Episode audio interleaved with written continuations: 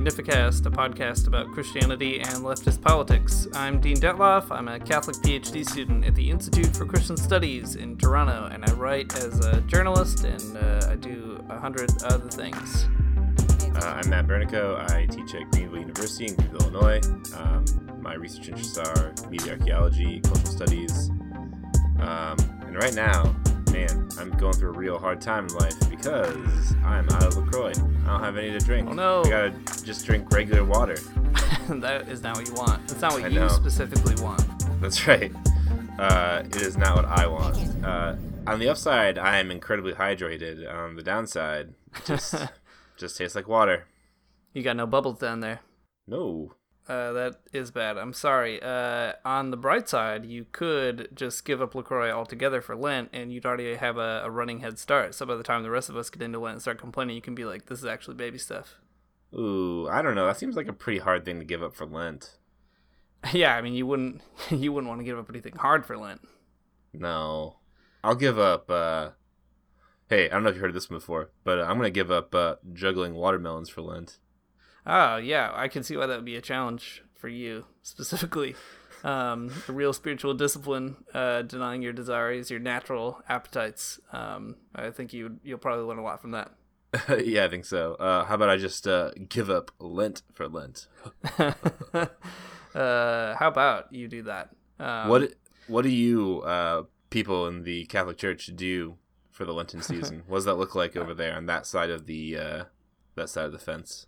Uh, we do a few things. There are words you're not allowed to say. That's pretty fun. Uh, oh yeah, no, we do that one. I like that. Yeah, that's a good one. Um, we don't eat meat on Fridays, which is great for me because I don't eat meat at all. So Yeah. uh, real easy. Um, last year I did vegan Fridays, and that was pretty good. Maybe I'll do that Hmm. again.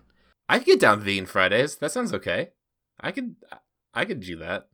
Eat some tofu's. And everyone at the school cafeteria will be like, "Why are you doing that?" And you'll sound like a really interesting person now in Protestant land. That's right. Uh, maybe I'll give up watching the Olympics for Lent. They're concurrent, oh so dang, that's easy for me. I don't. I've actually been watch- watching a ton of it. Oh really? What's been Yeah. the best uh, sport?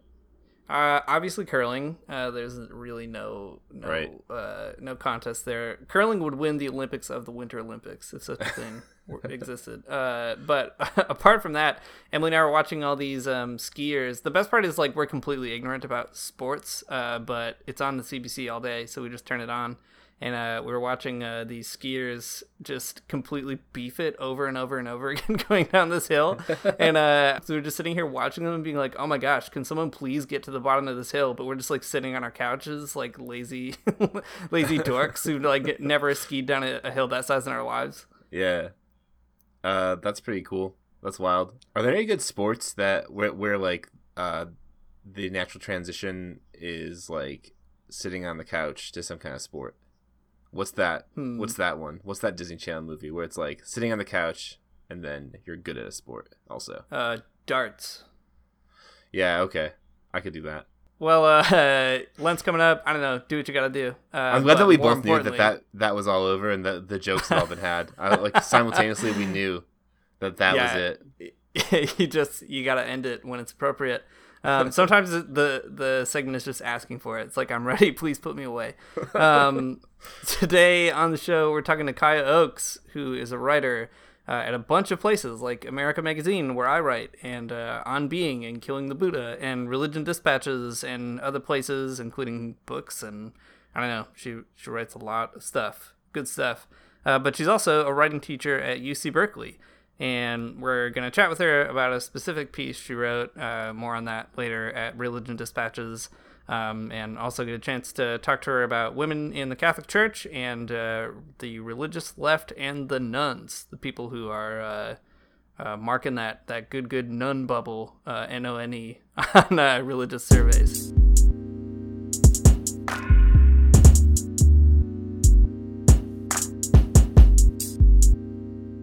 Today we're chatting with Kaya Oakes, who is a writer and a journalist and a poet and a lot of other things all at once. Uh, a lot of very good things. Um, maybe we can talk more about all the things that you are soon, Kaya. Um, but Okay. uh, just to start, we should uh, just ask, what have you been up to these days? What's going on in, in Berkeley in February? Well, thankfully, we haven't had any riots this semester, so that's great. um, we're very happy about that. Uh, and the semester started about oh my gosh, it's we're already in the sixth, fifth week, so uh, things are just barreling ahead. Um, I'm I've got two things coming out in the next month or so, both in books. One is this book from Liturgical Press with 50 essays on Pope Francis by 50 different writers. And that's Hmm. actually out today. And it's a lexicon. So for various words, each of us contributed um, a short essay, and mine's on gossip and how the Pope talks about gossip. And Nice. um, yeah, it's got a great, uh, great selection, and everybody from theologians to journalists and and the ecumenical patriarch. So there you go. That sounds That's cool. cool. Oh yeah, and then the other thing I have coming out is an essay on Thomas Merton. I've been writing and thinking a lot about Merton in the last couple of years. Probably just a reaction to world events. A lot of people are going back to getting interested in monasticism and Hmm. um and so in March, there's a new book coming out called What I'm Living For Seven Lessons from the Life of Thomas Merton. And the editor of that book asked me to write about Merton and sex. So I got the ju- Wow. I got the juicy chapter. he d- Uh, so well, there I'm you very curious. yeah. well. There, there, Same. there was sex at, at the monastery. Um, so that's all I'm gonna say. And That's a great teaser, actually. I Yeah, no super want to pick it up. yeah, so that's what I'm up to right now. nice. Uh, that's exciting. Uh, Matt, what have you been up to at, in Greenville, Illinois? Wow. Nothing that fun, juicy, or exciting. uh, I'm teaching like 100 classes, and I am uh, physically and emotionally uh, basically a dead person. Uh, I am so tired and exhausted five weeks into the semester, and uh, that's all I'm doing just teaching and struggling to get through. Just barely, barely being alive. I hear that. That's all. I hear all that. I have to report. Yeah. Yeah. That's rough. That's a bummer. Yeah. Um, I uh, I'm not teaching any classes. That's not a thing that I do. But I am gonna go to a conference soon in Atlanta on Thursday and uh, talk a little bit about some research that Matt and I have been doing on Christians for Socialism. And uh, that's pretty exciting. It's it's like one of those trips where I'll land on Thursday, give a paper on Friday, and then fly back out on Saturday. So Ugh. it's gonna be kind of a lot. I feel like, but uh, it should be fun. It seems like the people who are going are really interesting, and I'm excited about that. I haven't been to a conference in a while, so That's cool. uh, yeah, got that that nerd nerd juice flowing through my veins. Atlanta, yeah, Atlanta's a great city if you like food and music, if you like hip hop and you know and R and B and Yeah. stuff. And then it's a, I've never been there. it's a real foodie city, so just ask a local. You know, um, I've been there for a couple conferences. The one bummer is it's huge, so like getting from the airport into town is going to take a long time. so, but it's a fun town to go to. And yeah, I've got a conference. I got to go to Grand Rapids in March for the Festival of Faith and Writing at Calvin College. cool. So Oh, yeah. I don't know if you guys have ever been to that. It's my first time, but I'm doing a panel on women who write outside of the boxes in their religious denomination.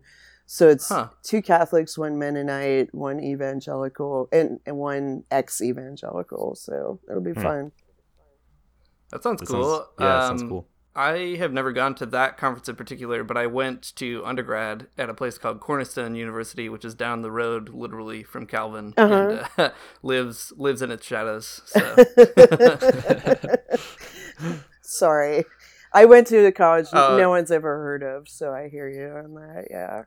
Yeah. yeah, it was a weird place. Um, I I wouldn't say that I regret going there, but I don't know that I would encourage anyone else to go there. That's sort of how I feel about it after the fact. Uh, um, yeah, I don't know. What evangelicalism is weird. Uh, that's all I can say about that, really.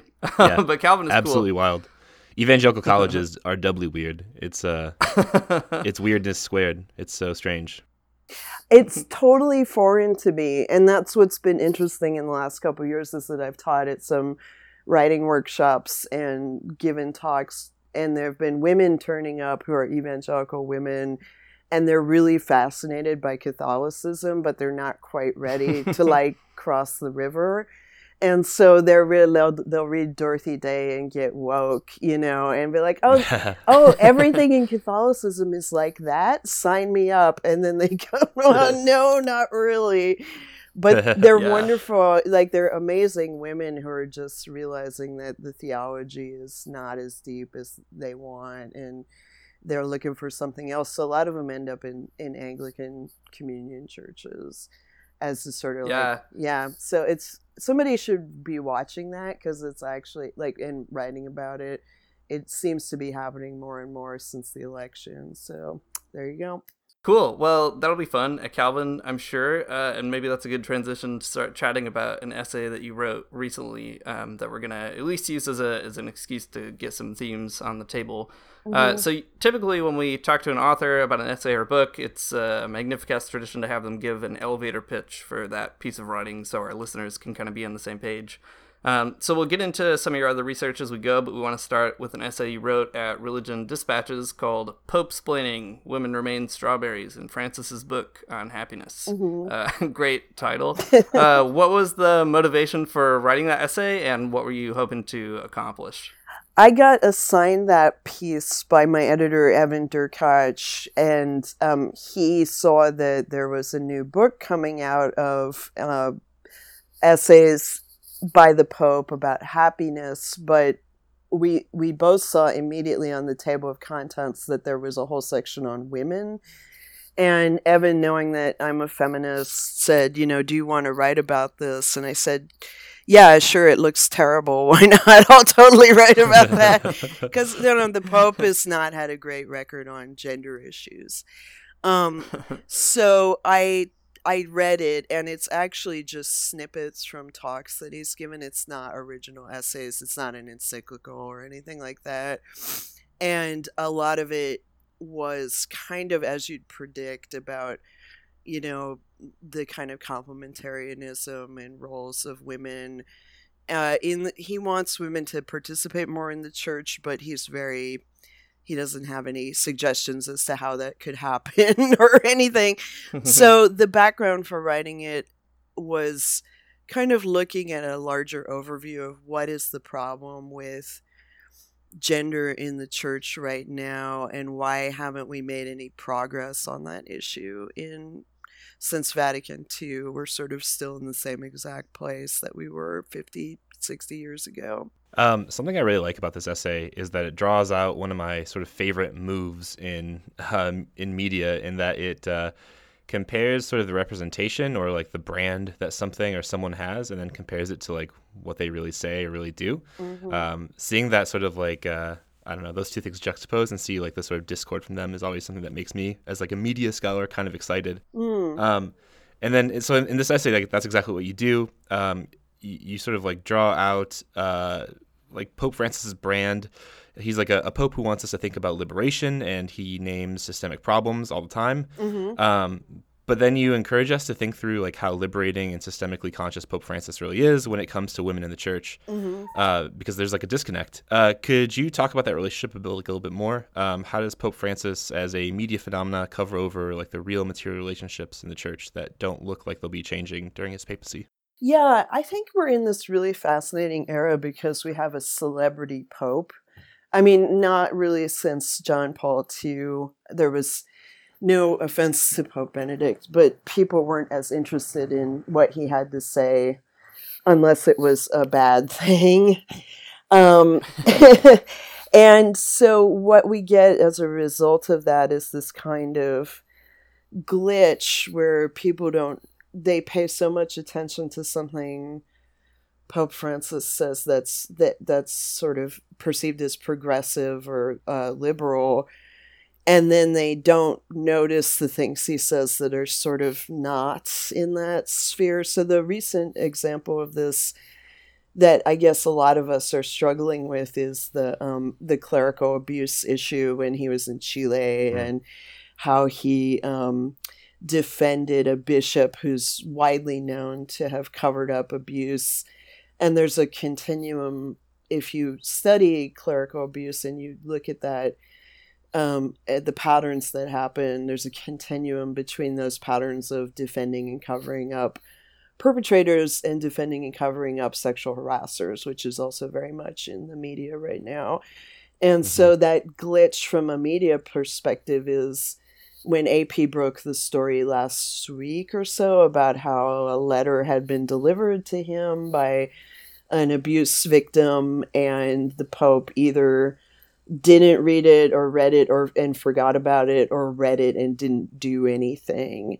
Uh, this has caused a lot of schism, you know, in the coverage of yes, we like the Pope, we like what he says about the environment, poverty, da, da, da, and then here's the big problem is that he's not really moving on this issue 5 years later. He's mm. we're still in the same place. So that's an example. I think that parallels what I was writing about. Yeah, that makes sense. Uh, it is kind of crazy to see how that uh, celebrity kind of makes it easy to paper over those issues because yeah. I guess distracts because there are some cool things that Pope Francis does and say, but they they're not like good excuses for being extremely bad on, on other issues. Uh, one of those issues, obviously, being women's issues, uh, and I I think what I really like about your essay is that you you kind of I feel like funnel a lot of um, sort of big systemic problems uh, regarding women's place in the church uh, into like a really digestible few paragraphs. Mm-hmm. Um, and one of those things you talk about is the just natural suspicion toward women mm-hmm. that is mm-hmm. in the church. So you talked about a couple examples that you were talking about were investigations into women's orders and censoring female theologians in particular. Mm-hmm. Uh, and I guess it's kind of hard not to see those actions and the wider culture in the Catholic Church as indicative of a certain kind of patriarchy that's probably not likely to change. Right. Uh, because it I mean, it's actively trying to protect itself. So, um, do you find sort of actions that have been, I don't know, uh, interesting or, or hopeful on the part of whether it's women theologians or lay people or people in the hierarchy that suggest there could be some kind of change or you know what what do you kind of see happening uh, to resist that trend well, I think that the idea about women deacons is I'm of two minds about that. One is that I don't think it's going to happen. I mean, I I think that they'll form a committee, the committee will investigate and then it will come back and say sorry, but you know, there's no historical evidence for this, which is you know, can I swear? Yeah. Uh, yeah. Totally. Okay, so it's it's bullshit, right? So we know that they historically existed. It's in the Bible, and then there's there's also you know tons of evidence um, in archaeology. Anyway, so so but my cynicism about that comes from two things. One is that I spent two weeks in Rome um, in late twenty. 20 16 uh, studying with a group of international journalists and looking at how the Vatican is covered. Um, and you know, going to a papal audience and going to interview people who work in the Vatican and stuff like that. And there's so much spin, you know, it's just the Vatican's just a spin machine. And I saw that up close and I realized that I don't trust a lot of what comes out of the Vatican in terms of messaging. So, getting back to your question about the women deacons thing, I don't think it's going to happen. And even if it did, a deacon is still um, below a priest hierarchically, and a deacon is still technically a servant. So, you're still putting women in a servile position instead of a position of authority. Now, on the other hand, what you see at parishes, and I don't think this is covered much, in Catholic media for a couple reasons, but is that because of the priest shortage, you effectively have women running parishes.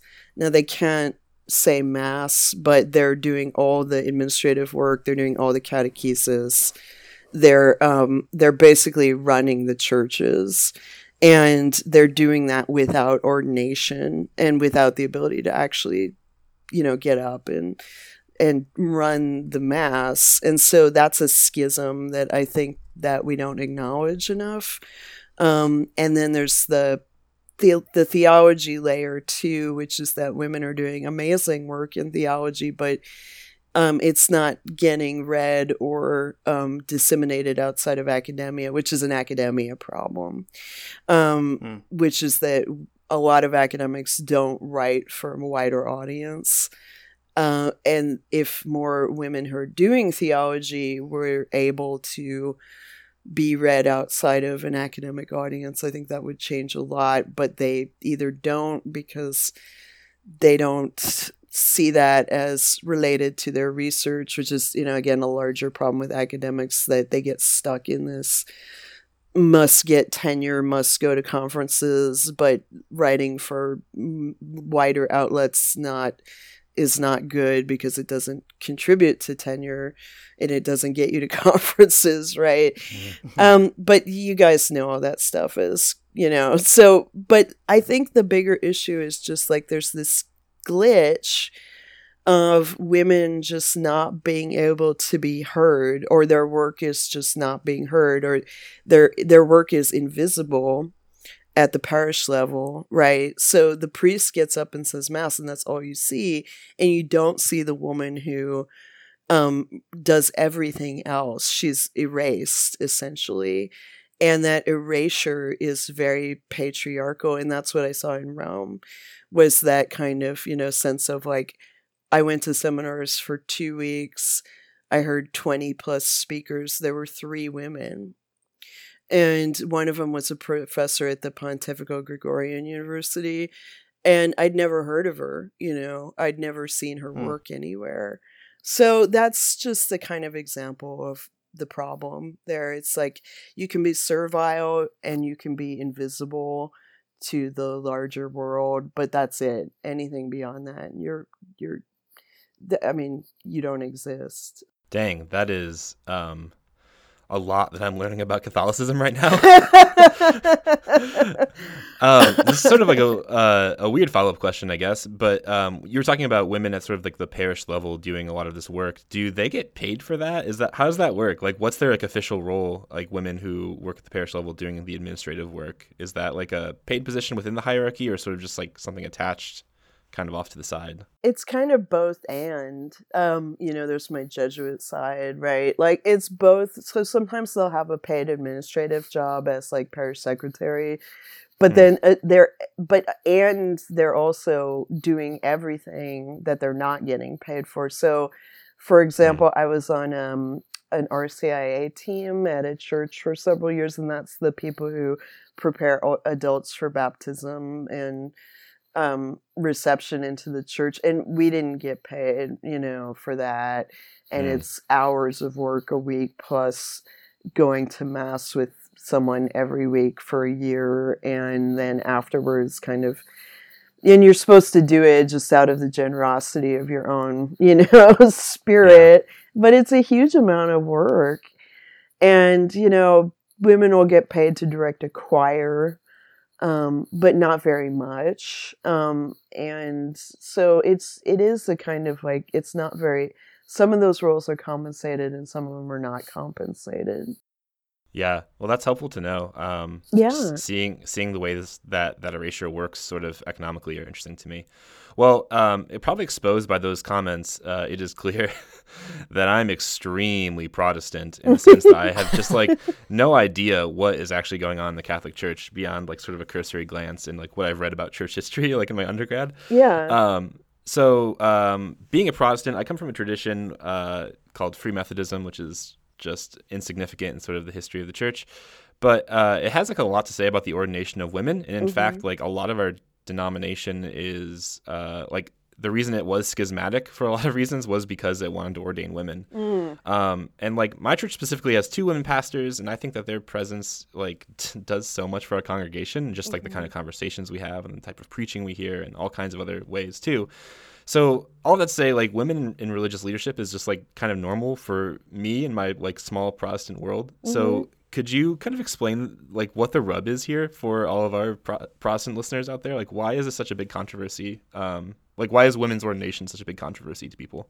Well, it's historically a big controversy because like i said earlier we have some evidence that women were playing leadership roles in the early church and then for some reason um, it got into the heads of the church fathers that apostolic succession was only from Jesus to men because they decided that the apostles were only men, which, you know, if I can swear one more time, you know, it's, Please, bull- yes. it's bullshit again because we know that the, you know, people at the foot of the cross were women and women were traveling with Paul and women were um, deacons of home churches, which essentially means they were priests because they were running these home churches. And so, so it's a big deal that I, from what I know, and one of the gifts of like my role as a writer in the last decade that I've been covering church stuff has been I've met lots of Protestants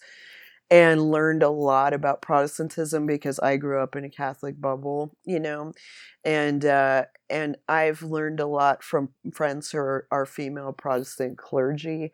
And one thing they say, which you point out, is that that they they are very valued and loved by their communities, but that sexism didn't end. Yeah, absolutely. You know what I mean? Especially Yeah. my my friends who are Episcopal and Anglican communion, that there's still a lot of I don't know about Methodists. I have a few friends who are Methodists, but they're not ordained. So, and their pastor's a woman though. So, so yeah. But the um, in the in the Anglican communion, that can still be very not so much in the American Episcopal Church, but in the UK, Anglicans are still pretty conservative and that they have issues. They just appointed the first female bishop, and that is a big. Then there was, you know, it was a big deal for them. But it took how many years since women's ordination to get a bishop, right? hmm So the Catholic Church is two thousand years behind. so, um, so I, I guess in a nutshell, I, in Protestant communities, you do have more women's leadership. You do have more equity in in leadership, but the sexism is still there. A friend of mine who's a young Episcopal priest, she was ordained, and she had a hell of a time finding a job because community they call their pastors and i guess you do in methodism too and people would look at her and say how can you lead our community you're too young Mm. um, and it was this veiled sexism because if a young male pastor would come that they would call that guy instead of her right? So Mhm. i think there's some remnants of this throughout our different denominations. It's just that you all are way ahead of us in terms of letting us lead. Yeah, well, I think I think that's I mean what you're saying about the sort of the the the lasting sexism is totally true. Um, despite like the interest in women's ordination in my denomination, there are all all kinds of other sort of like more subtle ways to keep women out of ordination as well. Mm-hmm. So um, it's not like uh, not like Protestants are super always super progressive or something. It's just like in some cases this has worked out for us. yeah, totally. Yeah, I mean, again, as I mentioned, meeting these young evangelical women who are coming out of, you know, uh, they're they're like opening their eyes and looking around and and going, I don't, I, I don't like this. I want something different. And they, it's interesting Mm. that they, instead of going over to the ELCA or the UCC, um, you know, these super progressive denominations, they'll go to Catholics or Episcopalians because to them the litur- the liturgical stuff is so different. It's almost like for a Catholic going to a synagogue, right? Like Mm. this is so different and so um so embodied and so sensory in terms of the senses are being fed that they really find that fascinating. And then after a little bit they're like, wait a minute, where are the women? Is even in evangelical churches, women can preach, women can read the gospel. You see what I mean? So Mhm. it's a problem. Yeah. Yeah. Uh, well, maybe we could talk a little bit about that sort of um, experience of you know women looking around at other traditions and then ultimately thinking through what it means to be Catholic because you've written a lot about that and obviously have some firsthand experience with that. Uh, mm-hmm. Uh, so this isn't really like a new question, but how does a you know a person who's a feminist and formed by punk music and that sort of thing end up uh, actually going to mass and keeping up with a faith that's organized by descending levels of male authorities? Yeah, so I wrote a book about that that came out in 2012. I was just talking to Matt Sitman, who I know has been on your show, about that. Mm-hmm. Like Matt and I met on the internet, like you meet everybody these days, because he was working at the Dish when that book came out, and um and uh and what I said in the book is, you know, this is six years ago. It's still true today in a certain way, which is that the church that I belong to, although I'm part of the Roman Catholic Church, I've been to Rome twice and I never stayed very long, you know, so I'm not mm-hmm. I'm not Roman. I'm a Bay Area Catholic. Like my Catholicism is formed by growing up in this really diverse, really really, you know, left-leaning bubble of the world. And so although I have had the experiences of going to churches with male leadership, I've never not been aware that women are, you know, basically running things behind the scenes. Um, so that's made a big difference. And it's also made a big difference being able to write um, and being really lucky to be able. I mean, I write for America, which I know Dean does as well. And that's a kind of. Mm-hmm. Um, I don't want to say centrist publication, but it is, right? It's sort of the middle of the road. But I also write for Religion Dispatches, which is a secular magazine, so I can say whatever I want about the church there. Long story short, like I think that being able to write, and another big difference for me is that I teach at a secular school. So um, if I taught at a Catholic college, which I have in the past, I probably wouldn't be in the church. Um, mm. and, if I taught theology, I probably wouldn't be in the church. I teach writing and I teach literary journalism and I teach nonfiction writing. If I had to be immersed like you, like you guys are in theology as a student, I didn't study theology. Um, I didn't study religious studies. It's all very DIY. My knowledge of religion and um, and I think that if I had to be immersed in it professionally full time, I would just go crazy because the dichotomies would drive me away. But I'm able to be a secular person living in a secular world, teaching in a secular school, but to write about religion. So I'm able to be both an insider and an outsider. So, mm. yeah, I don't think I could do it as a pro. I did think at one point about I applied for an MDiv program. I applied for a program to be a spiritual director because I'm really interested in talking to people about what they believe. Um, but I didn't get in. And so I decided that was a sign to just keep doing what I'm doing as an hmm. outsider. Hmm. Yeah. Yeah, uh, hearing about that kind of formation part of your life is really interesting to me. Uh, so I do I teach media studies actually at a Christian university. Oh, so you know um, what I'm talking about? yeah, yeah, yeah. And uh, I mean, like what you're saying about you know, like, if you had to be if you had to be a Catholic teaching at a Catholic university, you might be like outside the church. And uh, I am not outside the church, but mm-hmm. feel very much a lot of times like I would like to be. Um, mm-hmm. Just like mm-hmm. that uh, that intense sort of like way it's knitted into your life and the sort of cultural dissidences that you feel um, mm-hmm. are a lot. it's a lot. It makes you feel crazy sometimes. It makes me feel crazy sometimes. That's mm-hmm. for sure.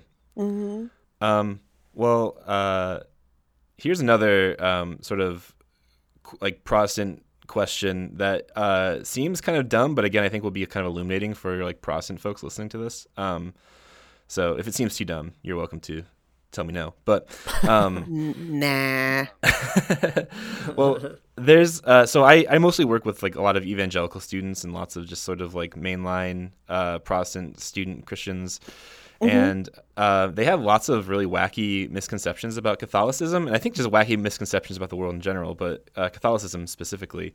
Mm-hmm. Um, so, like one thing that I I find kind of happening on campus when I hear students talk uh, a lot is just like the sort of like ways that Christians must be subject to authority in their different organizations, and like mm-hmm. um, the way that plays out, sort of in Catholicism, is like I don't know, uh, students uh, Protestants at large probably just think that uh, Catholics have to sort of submit to the Pope and as the main authority and kind of go with whatever the Pope says, mm-hmm. and like you can't really disagree. Which is like I think such a Protestant understanding of religion to begin with that it's like about agreeing or disagreeing. But anyways, um, I, I, guess uh, what strikes me about the piece you wrote is like how strongly you disagree and how strongly you can like uh, have a variance of beliefs within Catholicism. Mm-hmm. So h- how do these disagreements like these like variances in like what you believe about uh, christianity and catholicism and like the way religion works impact sort of like your your catholic community or other catholic communities mm-hmm. how does mm-hmm. that how does that work out um, well, I think it goes back to what I was saying about being a California Catholic. It's funny because I'll have conversations with my editors at America or Commonweal or um, something and they're in such a new york bubble you know a lot of the time like they're finally kind of looking around and realizing that there's a different kind of cultural catholicism in different parts of the country or in, in canada or mexico or you know other parts of this continent. And that's something i think from the protestant perspective that sort of gets lost occasionally um, that they sort of see the Catholic Church as monolithic and you know just being one way. And that's very different in different parts of the country and different parts of the world. So cultural Catholicism is really becoming more and more of a thing where you have people who don't go to mass uh, but they still identify as Catholic and I don't think that's necessarily, at least in the Protestants, I know that's not as strong. You know, like I don't know people who leave the Episcopal Church and like, and go, I'm Episcopalian. They just aren't anything anymore. you know what I mean? Yeah. And that's it's a weaker identity in some ways. And I'm that's not a criticism, it's an observation. Um, and then the other thing is like Chick tracts. Are you guys familiar with that? You yes. know what those yeah. were? Yeah and that idea of chick tracts and like the nativist view of catholics that sort of informs you know things like that that we're all brainwashed by the pope and um that's and that we're gonna bring the pet. you know like the fears people had about kennedy that the he was gonna be a puppet of rome and everybody was gonna get converted and that's that's really from the anti-immigration history of america that's carried over and so there's some kind of waspier history of Protestants where there's a fear of immigrants who are going to brainwash everybody and turn them into stinking papists. Mm.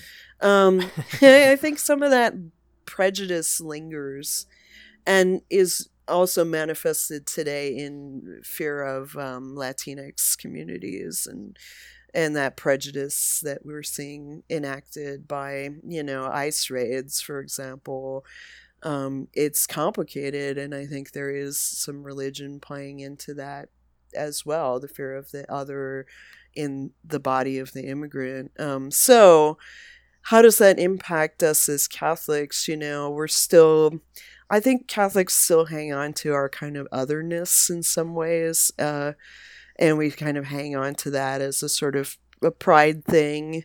We're different um, than Protestants, but we're also our identity is getting watered down too as generations go by. Um, you don't have the same kind of Catholic neighborhoods that you used to have because there's no such thing as like if you go to New York, Little Italy doesn't really exist anymore. Hmm. Um, or here in California, there's no Irish neighborhood, you know.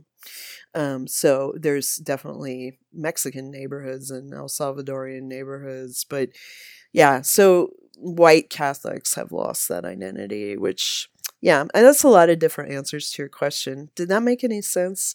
Yeah, no, that's okay. super helpful.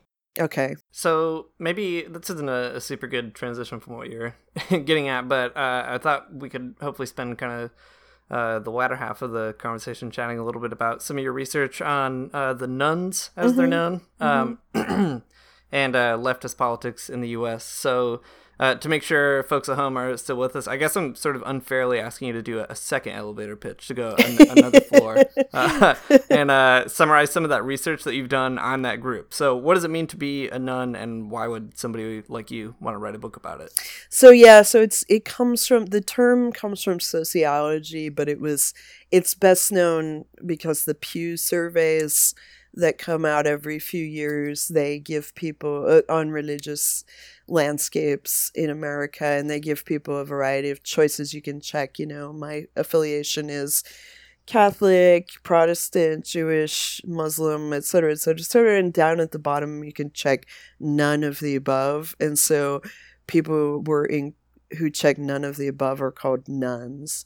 And that's not to say that they don't have a religious affiliation. They may have many, or they may be in between, you know, or they may be disaffiliating uh, or disaffiliated. Um, so I got interested in writing about this for a number of reasons. I wrote about it for America several years ago, and I wrote it as a kind of salvo in the opening of a conversation I was hoping to have with religious people because most of the readership in America is Catholics and is, you know, church going Catholics. And I wanted to, you know, open a conversation with them about how to talk to people who don't go to church um, and how to have relationships with, let's say, children or grandchildren who are no longer going to church. So, yeah, that's how I ended up writing that article and then an editor from orbis books approached me and asked if i wanted to turn it into a book so i did Uh, so Dean and I are both formed by being a part of a like a cohort of like sort of a certain age group that has a lot of these nones in it. yeah Uh, even though we still go to church, uh, that's still the case. So I think a lot of us are trying to figure out how to relate to these domains of life, uh, like religion and politics, that seem to be really important and meaningful, but are full of a lot of like toxic histories and habits. So, uh, how do you see the religious and political landscape coming together for the demographics you research? Uh, what part of the nones, uh, I'm sorry, what part do the nones play in all the recent talk about the uh, quote religious left? Yeah, well, starting with the political religious landscape and how that plays into the so between 30 and 40% of people under 50, so Gen X, millennials, and whatever the hell we're going to decide to call the younger than millennial people. Yeah. I've heard like, what is the term people are using now? Generation Zero. It's just totally dumb, right? Yeah, yeah.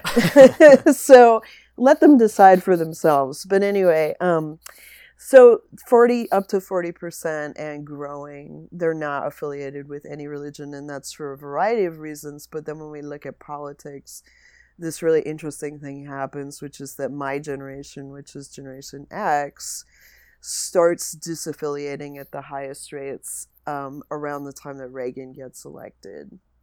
So, what happened in that curve in American history was you saw, you know, the Christian right, televangelism, uh, all this sort of like these two forces of um, conservative Christianity sort of coming together, and people who were in their teens and 20s uh, looking at that and going, I don't want anything to do with that. I'm leaving church. And I was one of those people. I left Catholicism around that time myself, and I didn't come back for a good 20 years. So that um, kind of indicates that there was a mass rejection of um, religious affiliation when the Christian right rose to power. And now that we have Pence, and um, some similar cohorts uh, in Trump's religious leadership cabinet, uh, we're seeing you know similar arcs of disaffiliation in you know college age and younger people are just looking at the Christian conservative stuff and going, you know, no, I don't want. That's not. I don't want to have to do with that. Now, is that driving people to the so called religious left? We have no evidence that it is so Hmm. far. so why aren't again? So why isn't let's say our prototypical young evangelical woman whose parents voted for Trump, and she's really concerned, you know, with she's starting to be more concerned with um, something like marriage equality or uh, immigration. You know, she's seeing immigrants in her neighborhood being threatened with deportation. So when she looks around for a church, why doesn't she go over to a religious left congregation like the UCC or um, or a left leaning Presbyterian Methodist church or something?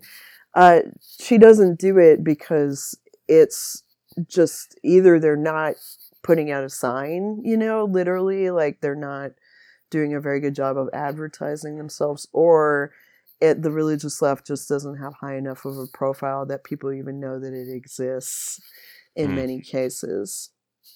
So that's a kind of two pronged thing.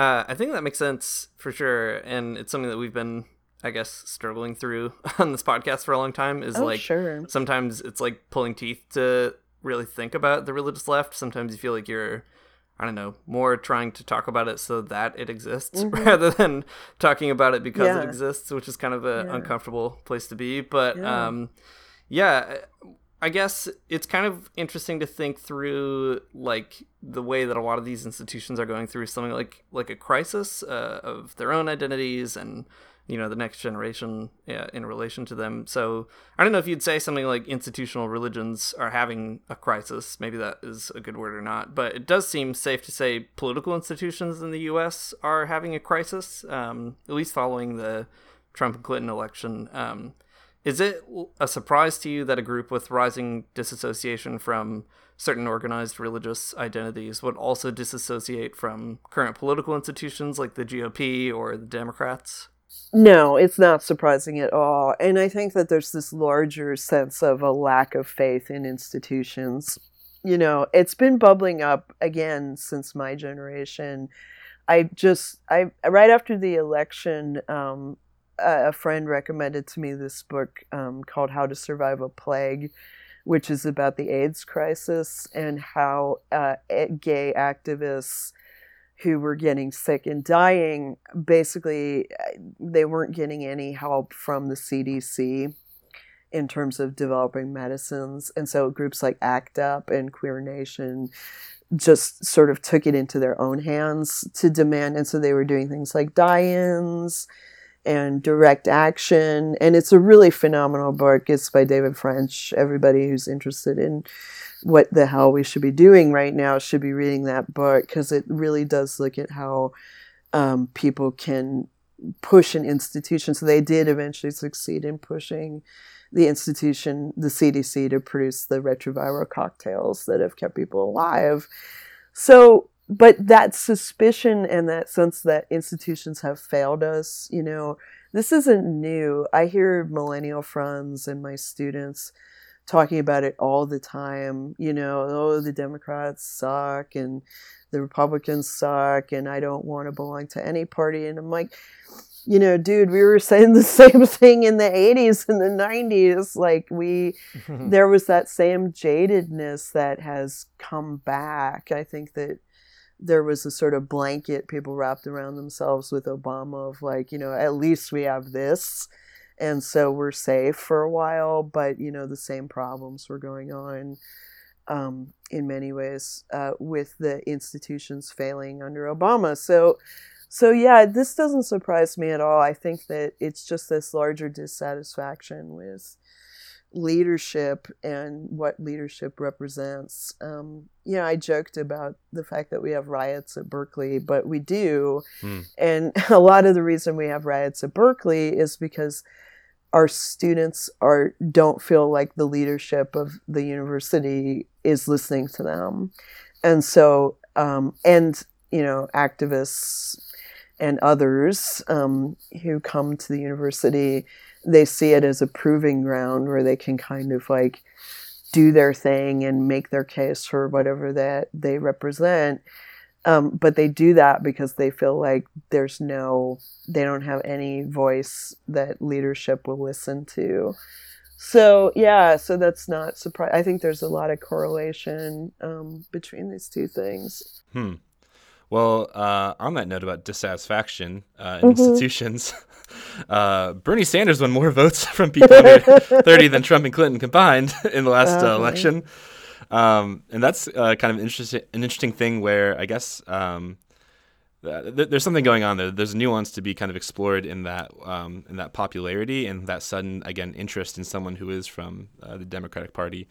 So um, on my very best days, uh, and only on those days, I feel like that means there might be a future for uh, a discussion about socialism and other political changes in the United States.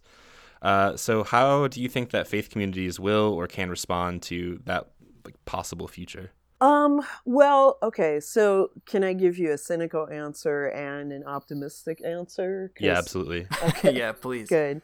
Okay, let's start with the cynical answer. The cynical answer is they're not going to do anything. Um, the U.S. Conference of Catholic Bishops, for example, let's just in my own denomination, uh, to many of us, they're basically just a right arm of the Republican Party. Um, they've sort of stepped up in terms of immigration, and that might be something that, like a a jaded, you know, none, I know any none might look at and say, oh, well, those bishops, they're standing up for immigrants. You know, okay, maybe the Catholic Church isn't all totally horrible.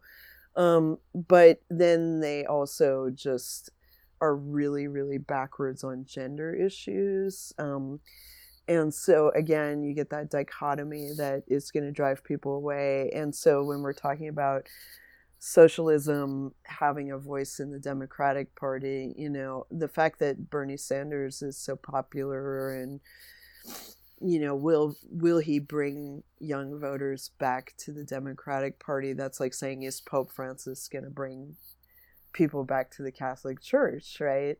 Um, he has not. There is no such thing as the Francis effect in terms of bringing young or disaffiliated Catholics back. We have not one shred of evidence that that has yet happened in five years. So, you know, um, my cynical side says it's great that, like, it's great that he's there doing what he does, but, you know, I don't know that that's going to move the needle of the party further to the left, right?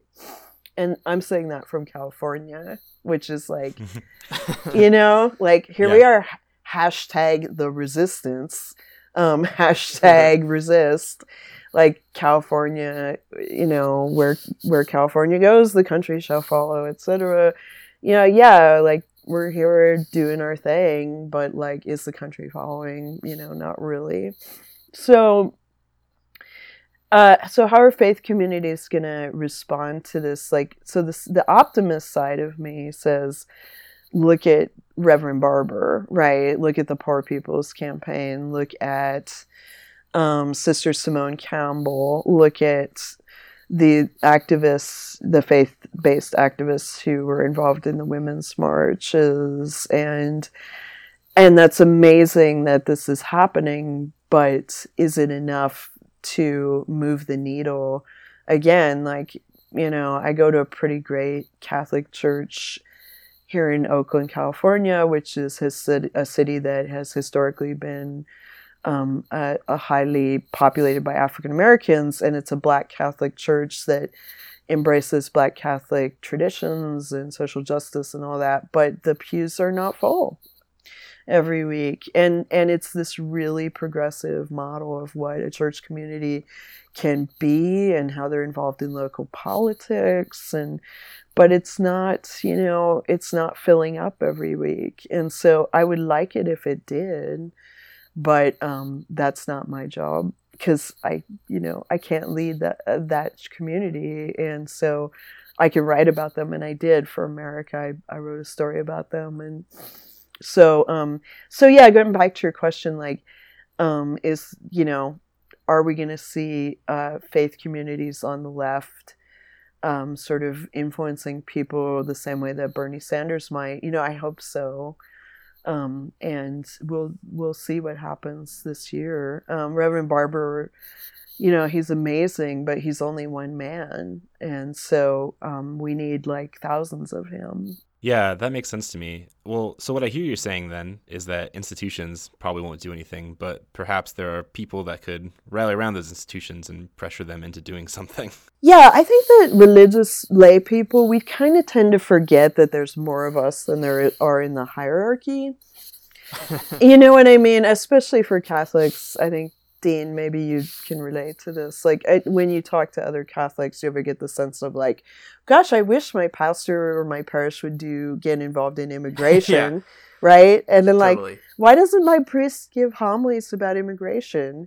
And then they never go to him and say that, right? Hmm. and so I think that that's just a nudge that people need to give um, religious leadership, much like they, we need to nudge our political leadership. I think that we need to just nudge people more. And I can say that easily as a journalist and as a college professor, right? I can do that stuff all the time. But, you know, getting your friends who are kind of on the fence to do that, that's the harder part. But I think mm. we need to exercise our agency as, as, as lay people more because um, if we did nudge our churches and then our churches did start showing up at secular rallies or you know if your church shows up at at a immigration hearing for at the courthouse and they're all wearing sweatshirts with the name of your church on them for example that's mm-hmm. prophetic witness um, so but somebody's got to it's got to design the sweatshirt you know what i mean a few, well, several episodes now ago, we talked to this historian named Heath Carter, who wrote a great book called Union Made. Yeah, and uh, it's a great book. the yes. craziest thing that he um, came up with, at least the thing I found crazy in the book, was uh, like when the church was, when a lot of churches were taking a really strong stance against organized labor. Mm-hmm. Uh, a bunch of the workers in the churches just basically like had a like a pew strike, like they just all decided not to show up on Sunday, uh-huh. and uh, it's it's pretty wild, and it pushed a lot of these ministers to start taking labor issues more seriously. And then uh, I don't know, as you're talking about it, it just kind of makes me feel like you know, it's not like it's hard to imagine, but it's not as though there's no precedent for uh, lay people kind of taking those matters into their own hands and, and making those kinds of demands as they feel uh, inspired. Exactly. And I mean, this came up in um, conversations with other women recently. Like, what if, you know, th- what if one Sunday we all just didn't go to Mass? And people have tried to do this in the past and unfortunately like women would get together and say okay none of us are going to go to mass to make a statement. And then um, a bunch of people went anyway right? And so it didn't it didn't work. And so you really really really have to push people um, to the point like that they understand that it will send a message and so yeah everybody should read um, that book like, so yeah and everybody should you know look at what's worked and i think there's a fear of like if we look at what works in secular politics that our our faith will become secularized but like what's wrong with that uh, well, that's a great note uh, for us to, to start uh, wrapping up on. I think at the end, uh, we're kind of at the at the bottom of the the hour. Yeah. Um, but we just wanted to thank you a bunch for coming on the show. Uh, we've been trying to find a way to um, organize this episode for a little while now, and uh, we're just really grateful that you were able to make some time in a really busy semester to, to chat with us about some of the stuff you're writing and, and thinking about. And uh, yeah, we'll we'll keep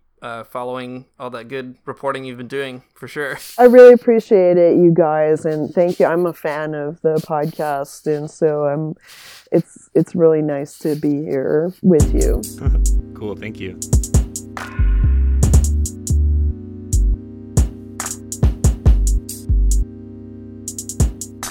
Thanks for listening to the Magnificast, and thanks Kaya for talking to us. Uh, that was a super interesting conversation, and I learned a lot of really fun things this week about uh, Catholicism.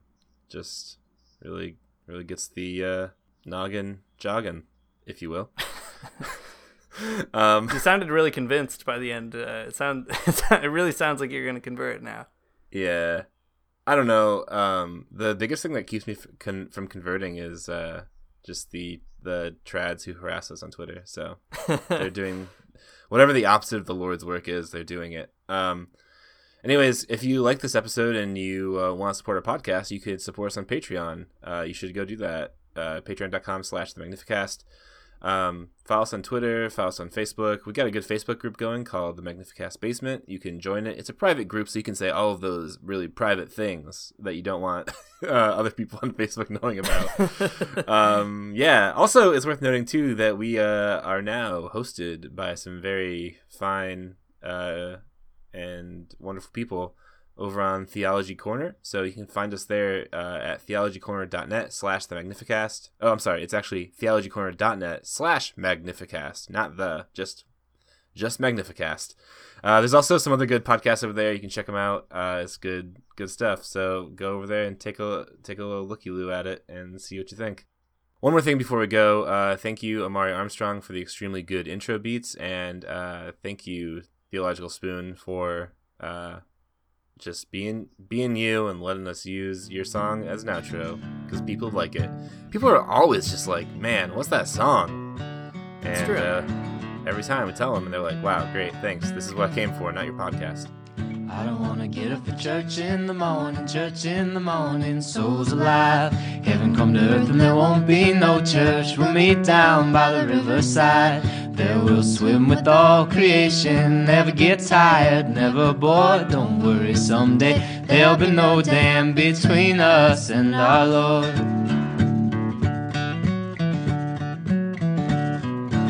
Jackson, keep your hoods up.